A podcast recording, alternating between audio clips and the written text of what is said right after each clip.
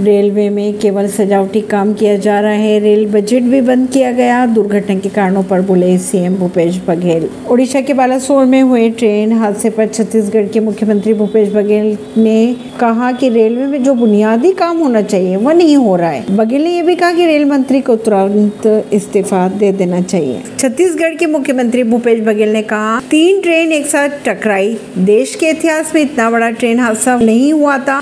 280 से अधिक लोगों के इस हादसे में मौत हो चुकी है 900 से अधिक लोग घायल बताए जा रहे हैं। भूपेश बघेल ने यह भी कहा कि मैं मृतकों के परिवारों को श्रद्धांजलि भी अर्पित करता हूँ। ओडिशा सरकार को जैसी भी मदद चाहिए हम देंगे। सीएम बघेल ने यह भी कहा, जो घायल है, उन्हें शीघ्र ही स्वस्थ होने की कामना करते हैं।